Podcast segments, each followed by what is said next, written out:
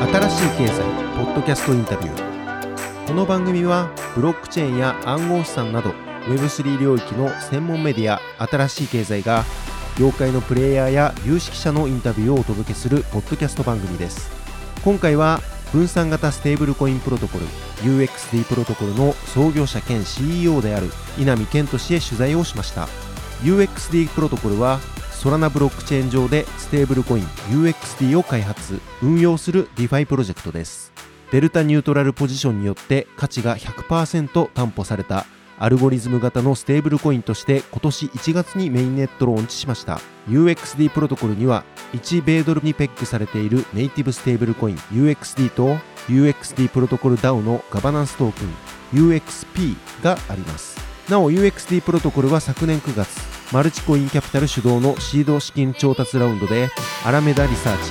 デファイアンスキャピタル CMS ホールディングスソラナファウンデーションマーキュリアルファイナンスソラナファウンダーのアナトリー・ヤコベンコ氏ラジ・ゴカル氏サバーファウンダーのディラン・マカリナオ氏から約3.3億円300万ドルを調達しています。今回そんな稲見氏へデルタニュートラルや国内スタートアップ創業との違い UXT 発行までのプロセス。アルゴリズム型ステーブルコインへのこだわり。稲見氏が目指す UXD プロトコル DAO の形とは。ステーブルコインがマスアダプションするにはハイパーストラクチャーとはなどについて語っていただきました。インタビュアーは現当社新しい経済編集部の武田が務めました。ぜひお聞きください。こちらの音声の収録日は4月15日となっております。なおこの番組は一般的な情報の提供のみを目的として配信しているものでありいかなる暗号資産有価証券等その他のデジタルアセットの取得を勧誘するものではありませんまた当社及び出演者による投資助言を目的としたものではありません暗号資産投資その他投資にはリスクが伴います投資を行う際はリスクを了承の上ご自身の判断で行っていただくようお願い申し上げます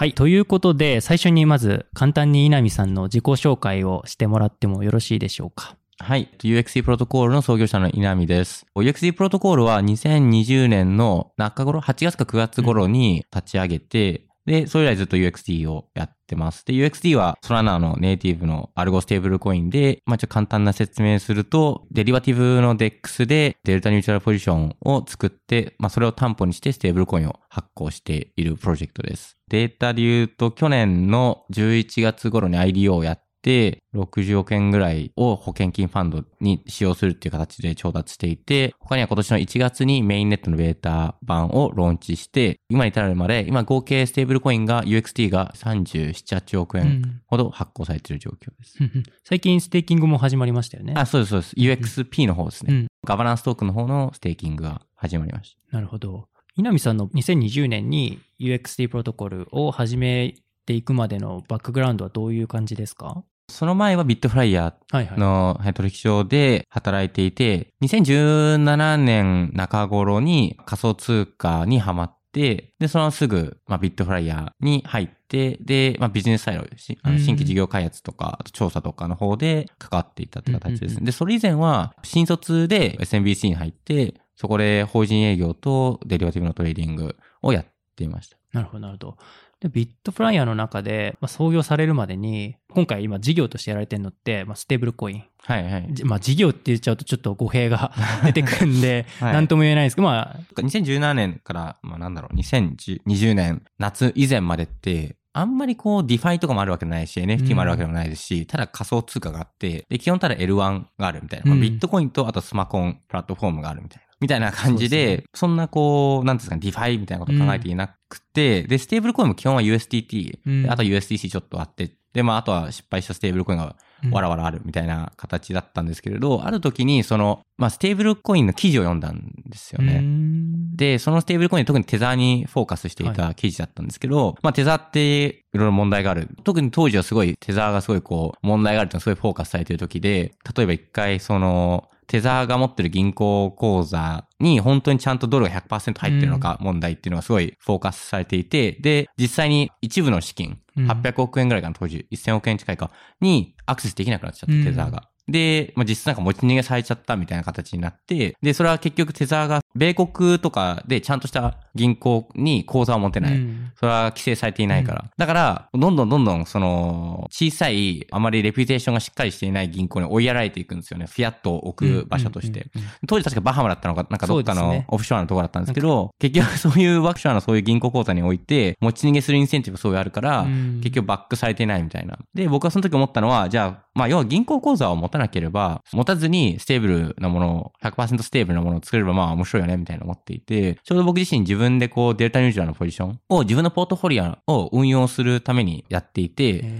この金利が出るのでうん、基本、あの、ファンディングレートがプラスの時は。それで、まあ、ちょろちょろお金を稼いでた時に、これってでも実質的にほぼリスクフリーなポジションなんで、リスクフリーなポジションって要はステーブルコインと同じだよね。じゃあ単純にこれを担保にして、ステーブルコイン発行すれば、まあ安定するよねと思って、それをホワイトペーパー書いたって感じです、ね。なるほど、なるほど。この多分、ポッドキャストを理解する上で、デルタニュートラルっていうはい言葉を知らないと多分理解進めていけないと思うんですけど、簡単にデルタニュートラルってどういうものかって説明してもらってもいいですか？一般論としての、そのデルタニュートラルの説明は、まあデルタっていうのは、その原資産が、まあ例えば1%動いた時に自分のポジションがどれぐらい動くか。うんで、ニュートラルはゼロっていう意味で、要はデルタがゼロってことなんですよね。うんで、それどういうことかっていうと、まあ要は P&L が全然出ないっていう状態で、 UXD の場合には、現物を1枚ロングして、で、無期限先物を1枚ショートするうんうんうんっていう形でえっと、まあデルタニュートラルを達成してるっていうか、うんうんうんなるほど。その当時から、まあ、自ら多分そのデルタニュートラルとか UXD の今のまあ仕組みとかオペレーションの部分って多分稲見さんのトレードの実体験から生まれてきてる感じですか、そうそうですね。なるほど、なるほど。はい。それはもう実体験から、もしもうサービスにまでインしたいなって思ったのはどういう理由ですか？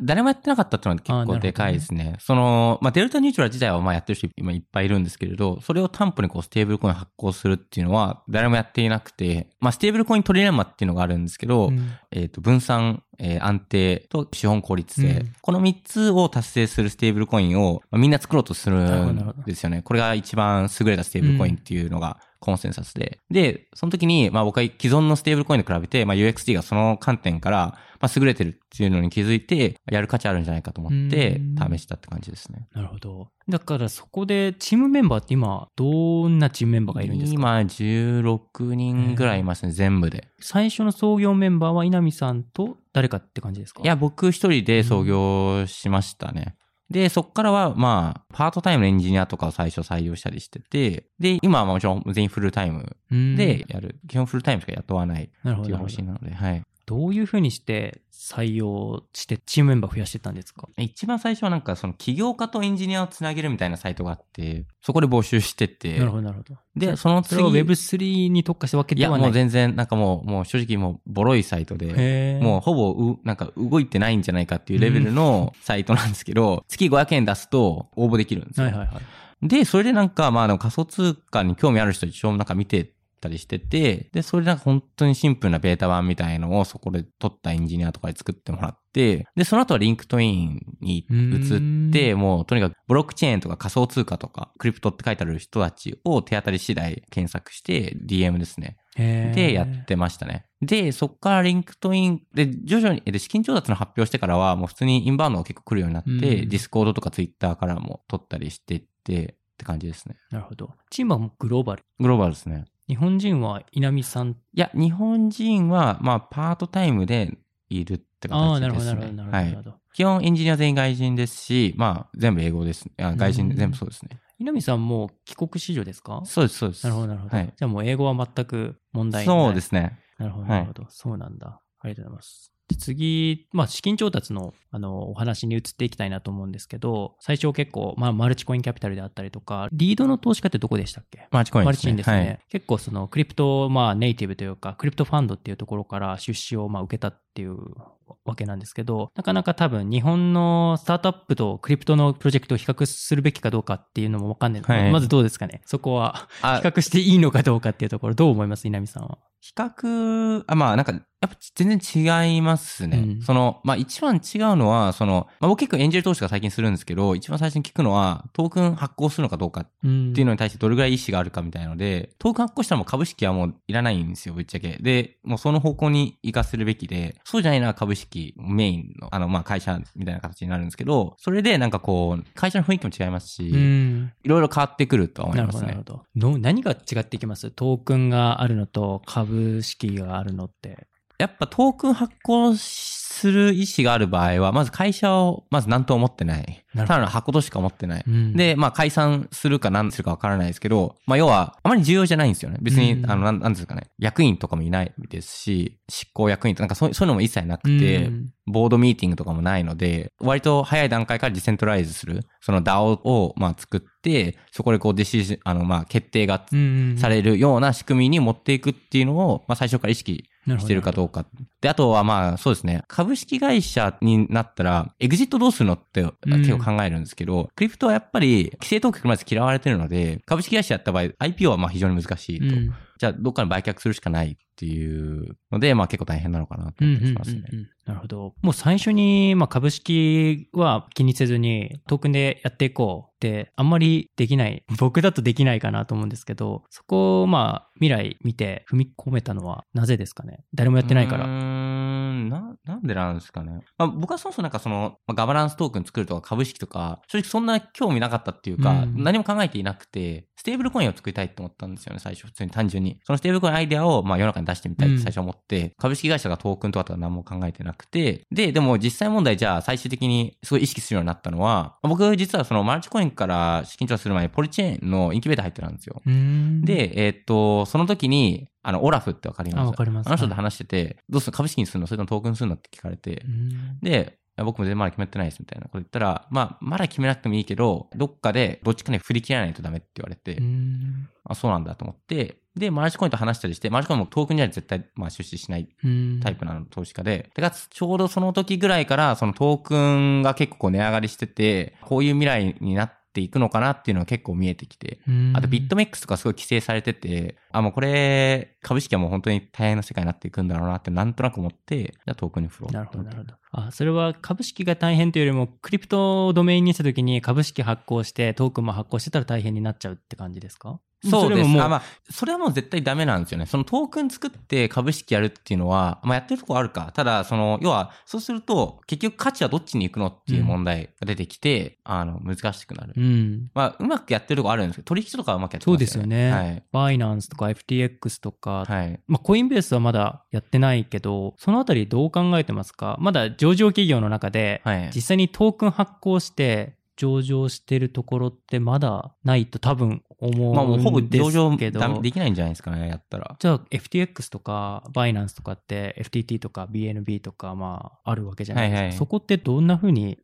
なんだろう、まあ、出口がないのかな？どうまあまあ考えてます、FTT とか BNB 自体がもう一種のエグジットなんで、彼らからしたら。まあマイナンスとか多分もう上場ないじゃないですか。うんほぼ100%とは言いませんけど、非常に難しいのかなと思ってて、彼らからしたらじゃあどうす、エグジットどうするのって言ったら、まあトークンっていう形になるっていうのは結構あると思いますね。うん、うん、うん、うん、うん、うん。なるほど、なるほど。リテールにこうアクセスしてもらうには、まあトークン作るしかないっていうのがあると思うので、まあそうですね。全然クリプトにおいては僕はやっぱトークンを作って、で、できれば株式はほぼまあ存在しないような形。会社をただの箱化するのがうん一番シンプルで、かつ価値もつきやすいと思いうんます。例えば OpenSea あるじゃないですか。あれ多分トークン発行しない方向に進めてるんですけれど、うんで、多分 IP をしたい多分思ってるんでしょうけど、それ見て、クリプトコミュニティはまあ結構キレて、フォークされて、あの、 Looks 出たじゃないですか。うんで、彼ら速攻、まあ数千億円ぐらいのバリュエーションついてて、一時期はまあもっといってて、だからまあそういう意味ですごいやっぱユーザー、そのクリプトネイティブなプロジェクトは必ず、なんていうんですかね、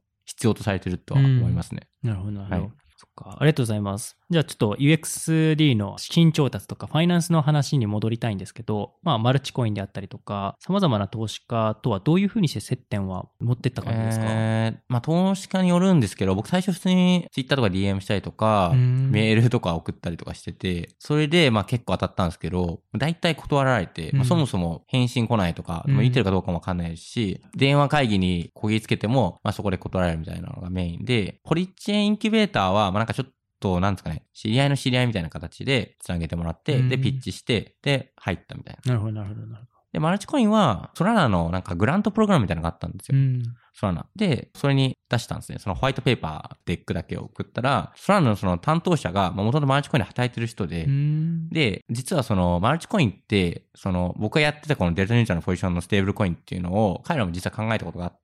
これをやる起業家に出資したいって前から思ってたから、あの、すぐ繋げてもらって、で。そこから結構すぐって感じでしたね。すごいな。わかりました。ありがとうございます。じゃあまあ実際に発行に至るまでってどれくらいの期間ありました？えー、ガバナンストークンの UXP の発行あですか？UXD、あの UXD はメインネットが今年の1月だったんで、だから相当時間かかりましたね。うんうんうん。一番最初なんかその、データニューチャーポジションを普通に中央、あまあ、要は単純に僕のアカウントで管理して、それを担保として ERC20 トークンのステーブルコイン発行するみたいのは、割とすぐできたんですよね。2021年の5月とか、うんそんなに一回ベータ版出して、でも、その分散した UXT を作ったのは今年の1月、なるほど。はい、が出てる。そこの期間の理由というか、発行までどういうもも問題というか課題稲見さん的にまだ出せないなっていう感じの思いがあったんですか？いやー、もう普通に早く出したいと思ってたんですけど、結構開発すごい大変で、うん。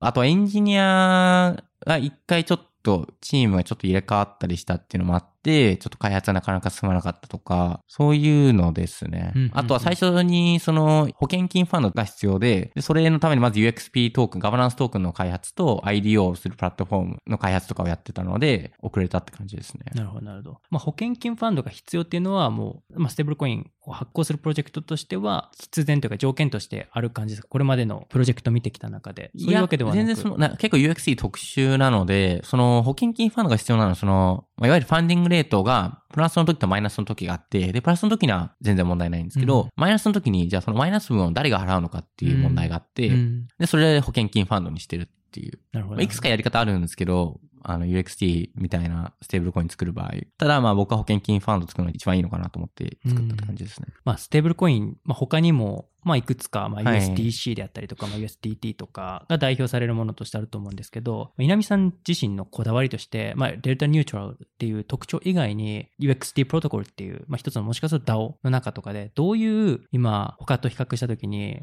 そのステーブルコインとしてのこだわりっていうものが UXT プロトコルに対してあります？まあやっぱステーブルコイントリレンマに戻るんですけど、それを解決するのに一番近いものを考えていて、まあまず分散してるか分散してないかっていうところで言うと、まず USDC、USDT は分散していないっていうまず問題点があって、で次に安定性で言うと、例えば台とかって場合によってはマーケットがすごいこうクラッシュした時とかにあまり安定しないリクイデーションうん。をする必要があって、十分、その素早くたくさんのイーサーを売れなかったりとかして、まあまあ安定しなかったりとか、あとは UST みたいに、その、担保は実質ルナなんですけど、UST って。要はルナの価格が下がれば下がるほど、UST を召喚する際に必要とされるルナがたくさん必要になって、で、そのルナが売られると、売られてルナが価格下がると、さらに、また次に UST を誰か召喚するときには、さらにもっとルナが必要になるっていう、その、フィードバックループみたいな、うん。その、要はプロトコールのトークンによって価値が担保されてるステーブルコインなので、まあそういうのがすごいこう、フィードバックループみたいなのがあるから、まあ安定しにくいっていった問題があったりとか、あとは資本効率性ですね。資本効率性で言うと、台とかだとイーサで担保してるので、まあ150%分のイーサがあれば、うん150ドル分のイーサがあれば1ドル分のイーサをそうですよね。大発行できるっていうのは、うん。まあ資本効率性があまり良くないっていうことで、まあ UXT はそういった面からすると、まあ分散していて、でまあ今のところ安定している。まあ100%担保なんで。うん。で、1UXT 発行するのに、まあ1ドル分のソルがあればいい。まあ BTC でも、あの、イーサでもいいんですけれど。っていう意味で、まあ、ステーブルコイントリレンマを解決するのに、まあ、近い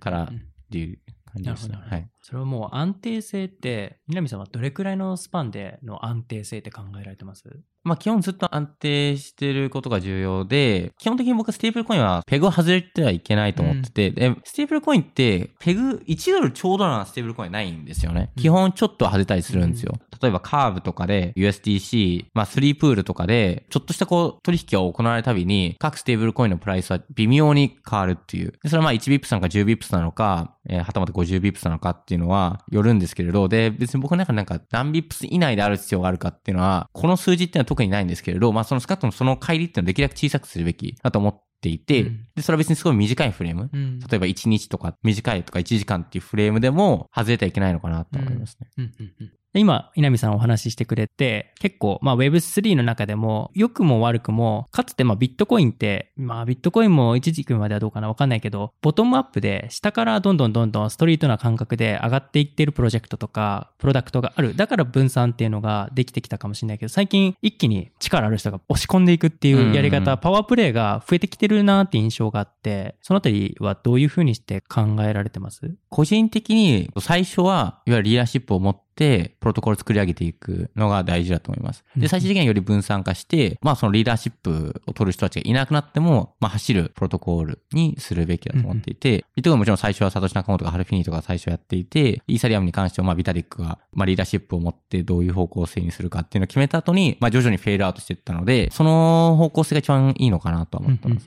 南さんもじゃあそういう方針で今、今後もっともっとはい。やっていくそうですね。感じですか、今も、まあ DAO ありますけど、基本 DAO メンバー、UXP トークン持ってても、一部のすごいプロトコルにとって重要と認識される事項に関してのみ投票できるって形にしていて、基本的にはまあチームで決めているので、まあリーダーシップを持って、まあ、僕たちは決めてるって感じですね。今後その DAO の中で、まあ、UXP がガバナンストークンですよね。そねはいのまあ保有者にどういうふうにしてそのガバナンスの権限とかって徐々に移行ってどれくらいさ、どんな感じが稲見さんの中で今思っている DAO なんだっていうふうな感覚持ってますか？ん。そうですね。なんかまあ、く明確な区切りがないと思うんですけれど、プロジェクトで言うとメーカー DAO とかはちゃんと DAO 化してるなと思います。稲見さんが目指しているのはどういう世界観ですか？まあ最終的にはその、リーダーシップを取る人がいなくても、まあこう走るプロトコールみたいなのを作りたいと思ってて、要はその、まあ理想論で言うと、まあリーダーシップがない状態でも動くプロトコールうん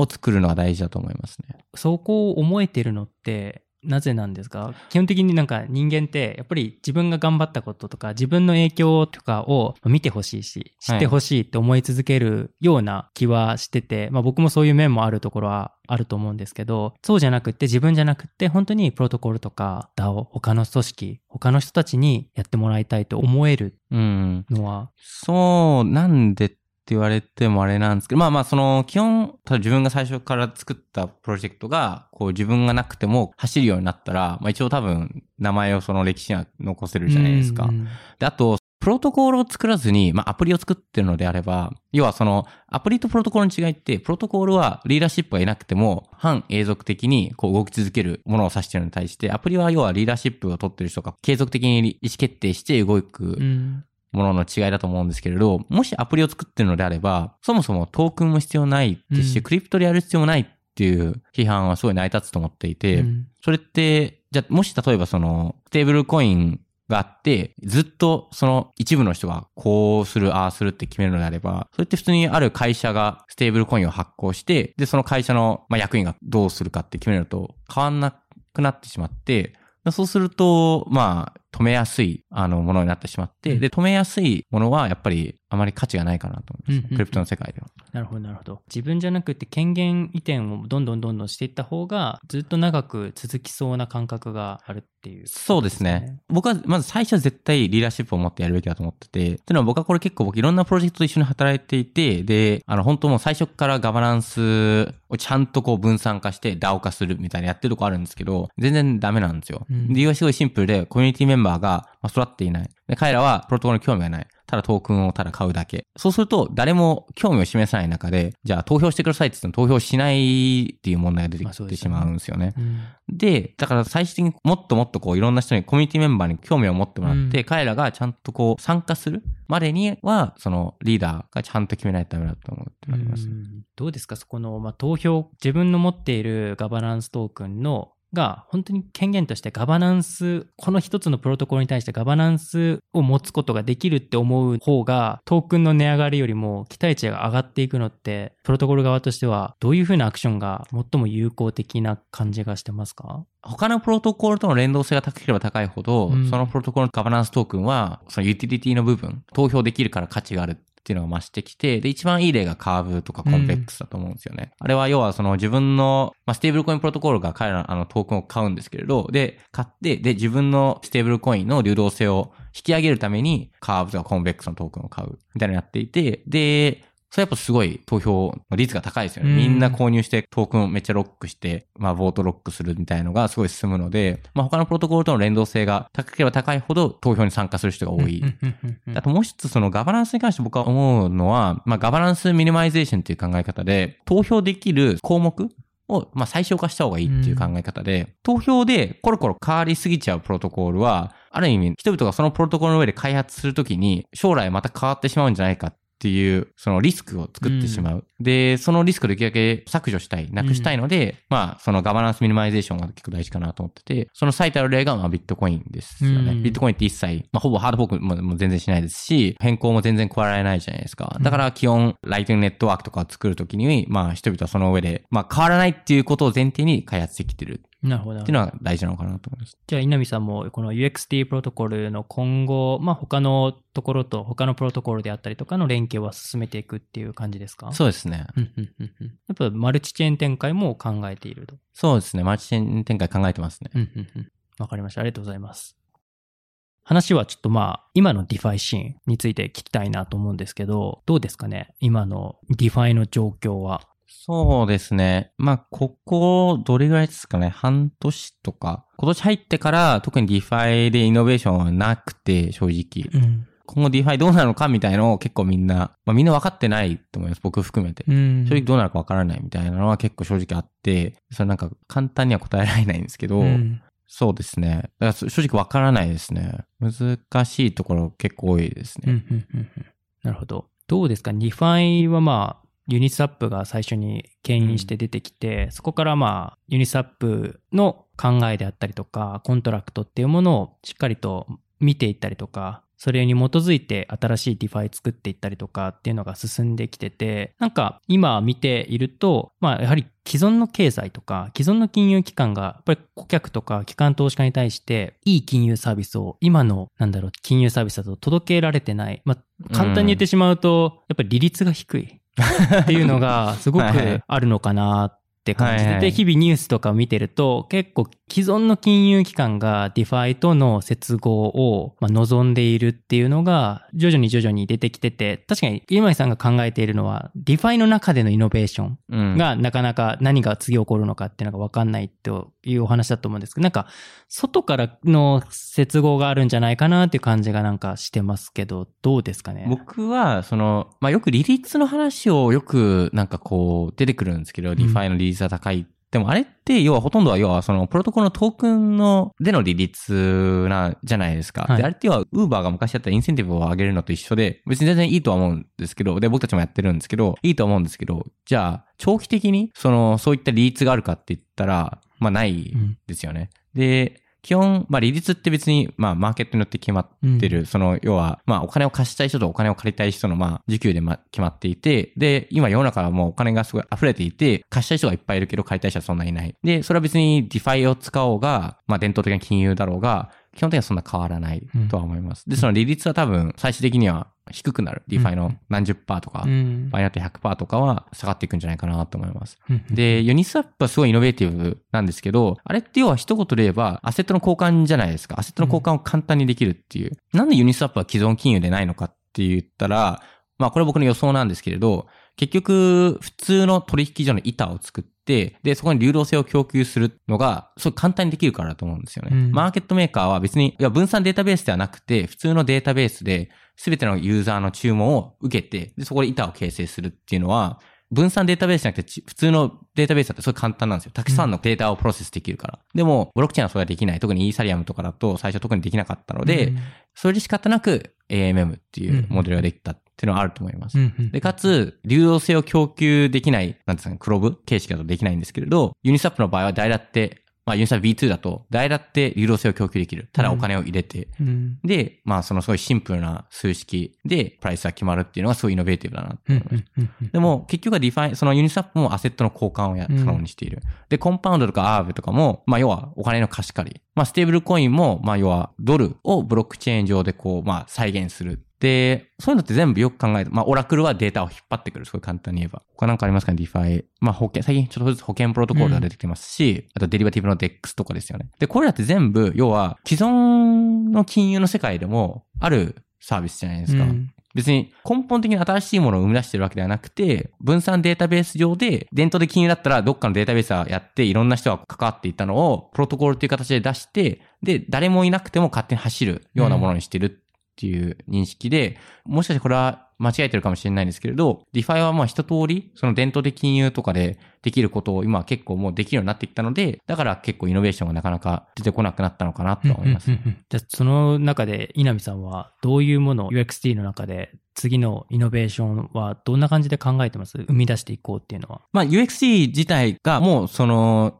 くつかアイディアあるんですけど、分散したドルのステーブルコイン。これ作るだけでもうほぼ完成なんですよね。うんで、もちろんこれのバリエーションみたいなの作れるんですけど、では分散した円とか、ユーロとか、別にそんな、まあ割と簡単に作れちゃうんですけど、まあ正直僕はそんな価値はないと思ってて、分散したドルを作って、で、さっきステーブルコイントリレンマをしっかり解決するものを作って、あとはそれを mass adoption に持っていくだけでも十分なのかなって正直思っててそこに結構注力する予定です。なるほど、なるほど。はいその mass adoption していく、まあ、どんどんどんどん今、このクリプト領域もしてきてて、ステーブルコインだと、なんだろう、 mass adoption するためには何が必要なんですか？例えば実際に今後決済に使えるようになっていったりとか、今だとなかなかまあステーブルコインっていうものが世の中でなんか物買いたいって時に使えなかったりとか、ただただ DeFi の中で使えるだけで、まあ多くの人はそんなまだ DeFi ユーザーいないじゃないですか。ってなった時に実際にそれ使って決済できてなんか物買えて誰かにプレゼントできたとか、うんこれ UXD 使ってたから、こんなにお金もしっかりと儲かって、で、何か使えて、なんか好きな人にあげれたとか、なんかそういう効果があるから、今だとお金の中だけで完結しちゃって、それが物と交換されてなかったりとかしてて、結構もうマスアダプションするためには、そういう違った体験、お金と物を交換とか、お金と何かと交換するみたいな体験が必要なのかなとは、個人的に感じてるんですけど、どうですか？ mass adoption するための要素として何が必要そうですか？そうですね。まあ、最終的には、その、おっしゃった通り、ステーブルコインで物を買える。例えば時計を買うとか、もっと先に言ったらなんかマクドナルドでハンバーガー買うみたいな世界はもしかしたらあるかもしれないし、ただ僕は結構そ相当後だと思ってて、まあ僕自身の pain point みたいな。で、僕がステーブルコイン何やってるかって言ったら、まず従業員の給料を払ってるんですよね。で、これが一番いいんですよね。で、うんそれなぜかっていうと、銀行送金やっぱそれ大変なんですよね。うん人にお金を送るっていうのがめちゃくちゃ大変で、例えば僕は結構いろんな国行くんですけど、銀行口座やっぱり必要なんですけど、銀行にお金をフィアットを入れるのはすごい大変っていう状態で、だからそういう意味でその、フィアットとステーブルコインの交換が簡単にできる。それは銀行まで含めてっていうのがすごい大事かなと思います。うんうんうんであとは、もしそれが難しい、規制上の理由で難しいのであれば、取引上の USDC とか、まあ、ステーブルコインをクレジットカードで使えるみたいのが今後来るのかなと思ってて、まあ、もうすでにやってるところ徐々に出てきてるんですけど、多分これが一番リアルワールドで使われるんじゃないかなと思ってて、例えば寿司屋行って、そこでステーブルコインを使うっていう世界よりも、寿司屋に行って、そこで自分の仮想通貨取引所にリンクしたクレジットカードで、えー寿司を食べるっていう方の世界の方が全然確率高いと思います。それは僕自身がすごい助かるからっていう思い。で、まあ多分僕みたいな人結構いっぱいいるんで仮想通貨の世界。だからそういう意味でそっちが先に来るんじゃないかなと思ってます。なるほど、なるほど。はいじゃあ、クレジットカードっていう存在はあまりなくならなさそ少なくとも今後まあ5年10年とかない、なくなることはないと思いますね。う。なるほど。はいってなった時に、ステーブルコインと、まあ、クリプトと、あと、まあ、中央銀行デジタル通貨っていうのが多分今後出てくるうん。はずで、その、まあ、3つが多分出て、まあ、あとはもうフィジカルの札とか、はいはい。なんかもあると思うんですけど、なんかどんな人々はどんなその通貨を使いながら社会活動、経済活動を行っていると思います？うん CBDC は便利になると思うんですよ、すごく。ただ、それと同時にまあプライバシーないですし、こういうトランザクションをやっていい、こういうトランザクションはダメっていうのは確実についてくるじゃないですか。で、それと同時に多分まあ政府とかは現金、うんその実際のキャッシュとかをまあ使えなくする。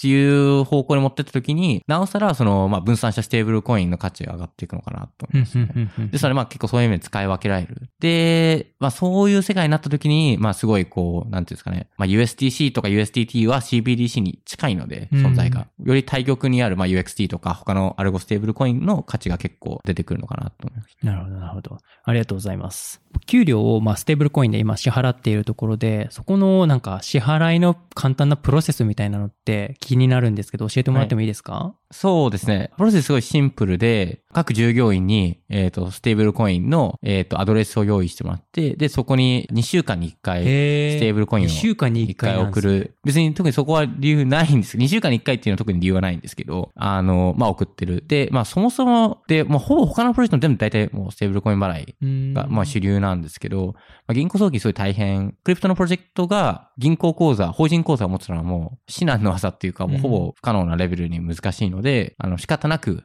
こうやってるっていうのはありますね。で、実際最近は SARS みたいな形で、クリプトプロジェクトの payroll を管理するみたいな SARS の会社とかも出てきていて、で、要はこれは要は USDC とかを毎週決まった時間に各アドレスにこれぐらいの金額を送るみたいなのを自動化するみたいなサービスが出てきてるので、多分なんかそういうのが結構流行ってくるのかなと思いますね。なるほど。はい。なんかそうやっていくことで、従業員としては、為替の影響とかを受けにくくなるんですかね？でもド、まあドルか、ドルなんで。ドルですよね？はい。まあでも、例えば、まあ多分将来は、これ多分毎日払ってもいいわけじゃないですか。うん自動化すれば別に、なんていうんですかね、手間がかかんないんで。まあ今僕は全部ただマニュアルでこうやってるんですけど、あの、まあ最終的には自動化すればよくて、で、手数料とかも、まあ、まあ僕ソルの USDC なんですけど、まあほぼ実質ないじゃないですか。だからそしたら例えば、毎日一回、その給料が振り込まれるみたいなこともできるようになってきて、で、なんかそういうのが結構当たり前になったら、まあなんかどんどんどんどんクリプトとかで給料を受け取るのが当たり前になる。だから結構繋がってると思うんですよね。その、うんまあクリプトで送金が安いっていうのと、クリプトを簡単に銀行のお金に変えられるとか、クレジットカードで簡単にクリプトを使えるようになるとか、なので全部繋がっていて、徐々にこう進むにつれて、クリプトの、まあリアルワールドでのマスアドプションみたいな繋がるのかなって思ってます。なるほど、なるほど。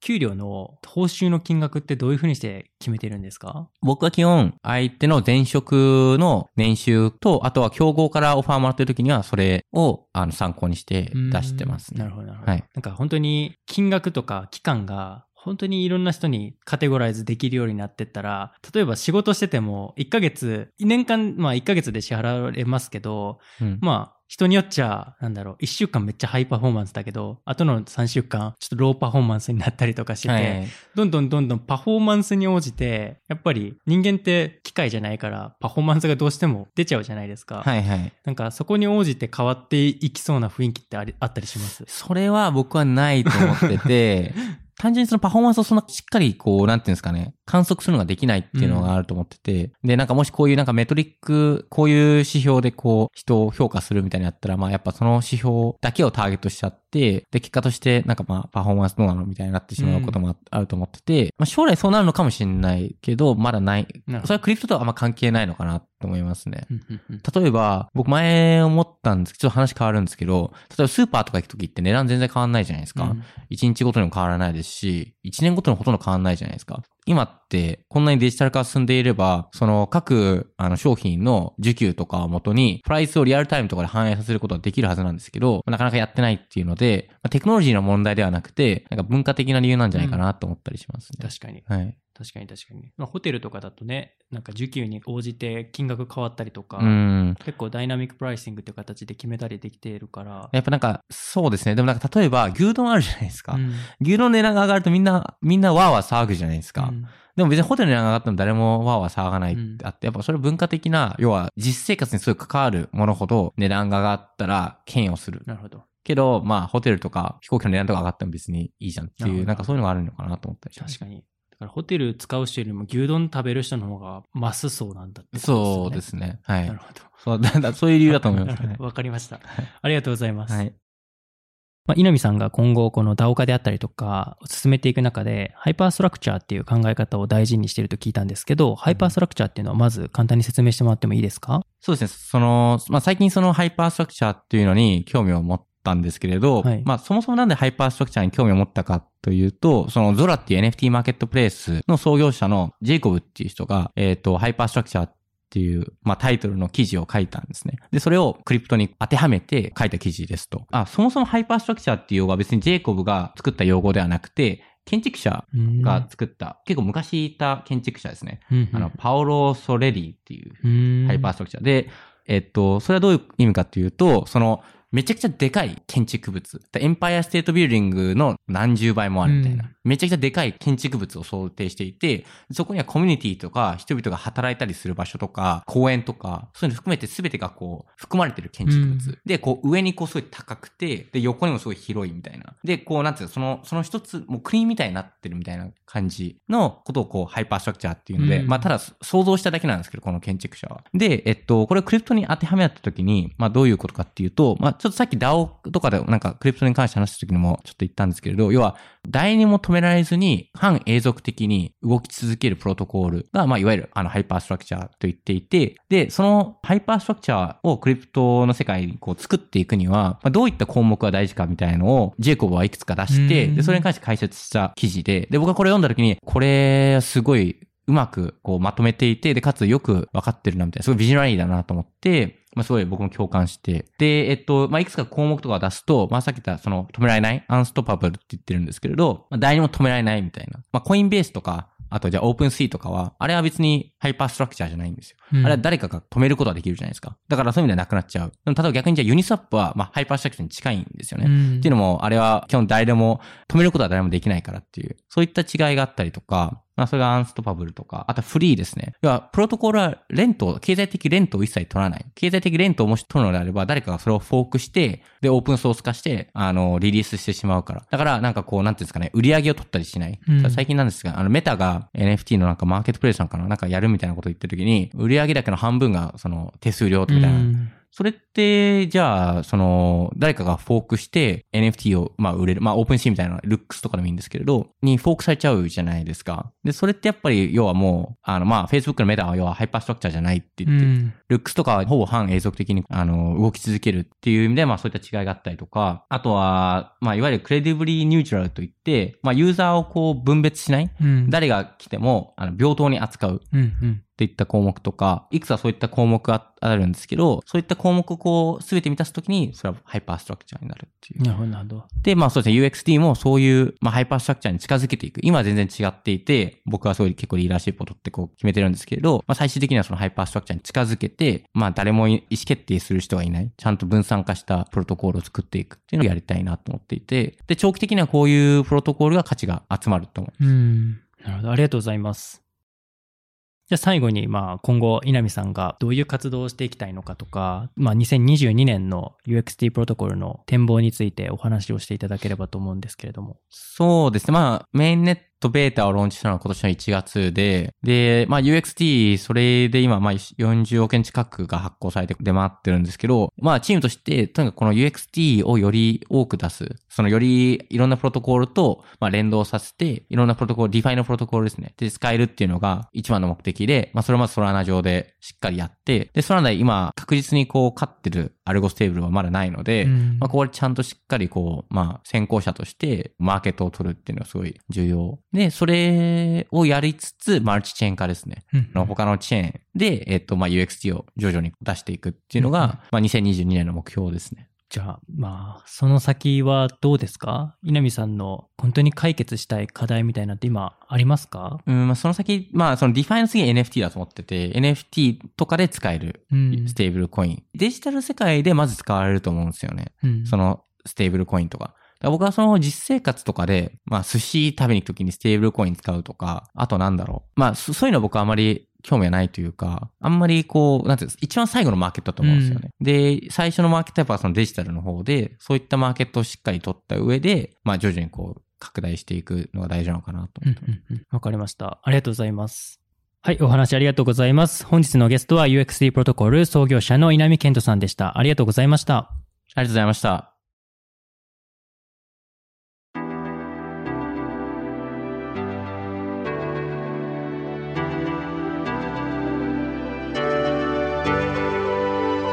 私たち新しい経済編集部ではこのようなポッドキャストインタビューの他にブロックチェーン暗号資産に関するニュースを平日毎日音声で配信しております。ぜひこの番組のフォローをお願いします。またウェブメディア新しい経済でも様々なテキストや動画のコンテンツがありますのでぜひ新しいひらがな経済漢字で検索してサイトもご覧いただければと思います